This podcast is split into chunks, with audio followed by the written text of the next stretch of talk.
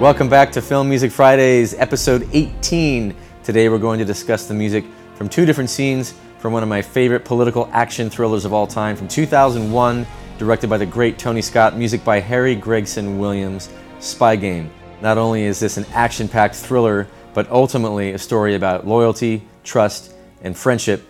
And I think the music of Harry Gregson Williams reflects just that in the two scenes we're going to look at. I'm sitting here talking to you. I'm also checking the room, memorizing the people, what they're wearing. Then I ask the question, what's wrong with this picture? Anything suspect?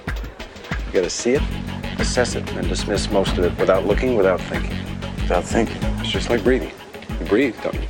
The first scene we'll look at picks up with Tom Bishop, played by Brad Pitt. Ultimately realizing he's in love with Elizabeth Hadley, he comes to her apartment for the first time to tell her what his real name is.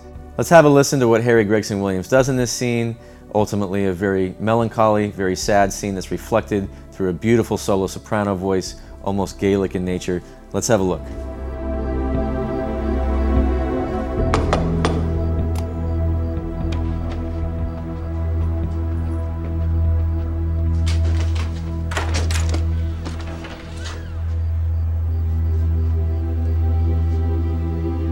My name's Tom.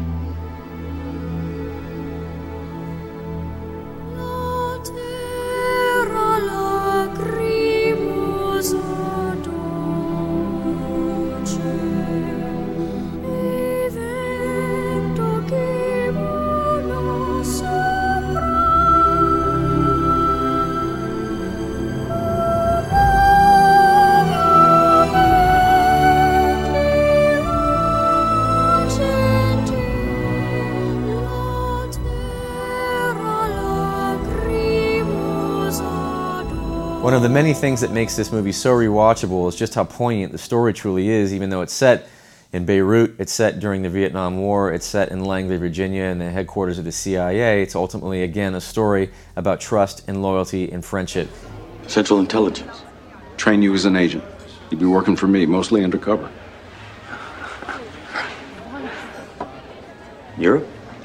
Wherever the action is. The next scene we'll look at deals with just those themes. At the end of the film, Harry Gregson Williams approaches this with a much more traditional, orchestral, almost Americana approach, whereas up to this point, we've been given all kinds of different electronic music, rock and roll based music, ethnic music, percussion, endemic to the region the film was set in, even this beautiful vocal solo that we took a look at in the last scene. This is one of my favorite scenes from the entire film where Tom Bishop realizes that Nathan Muir, his CIA handler, did not in fact leave him on the battlefield. Operation Dinner Out, the clever way of referencing their earlier conversation in Beirut.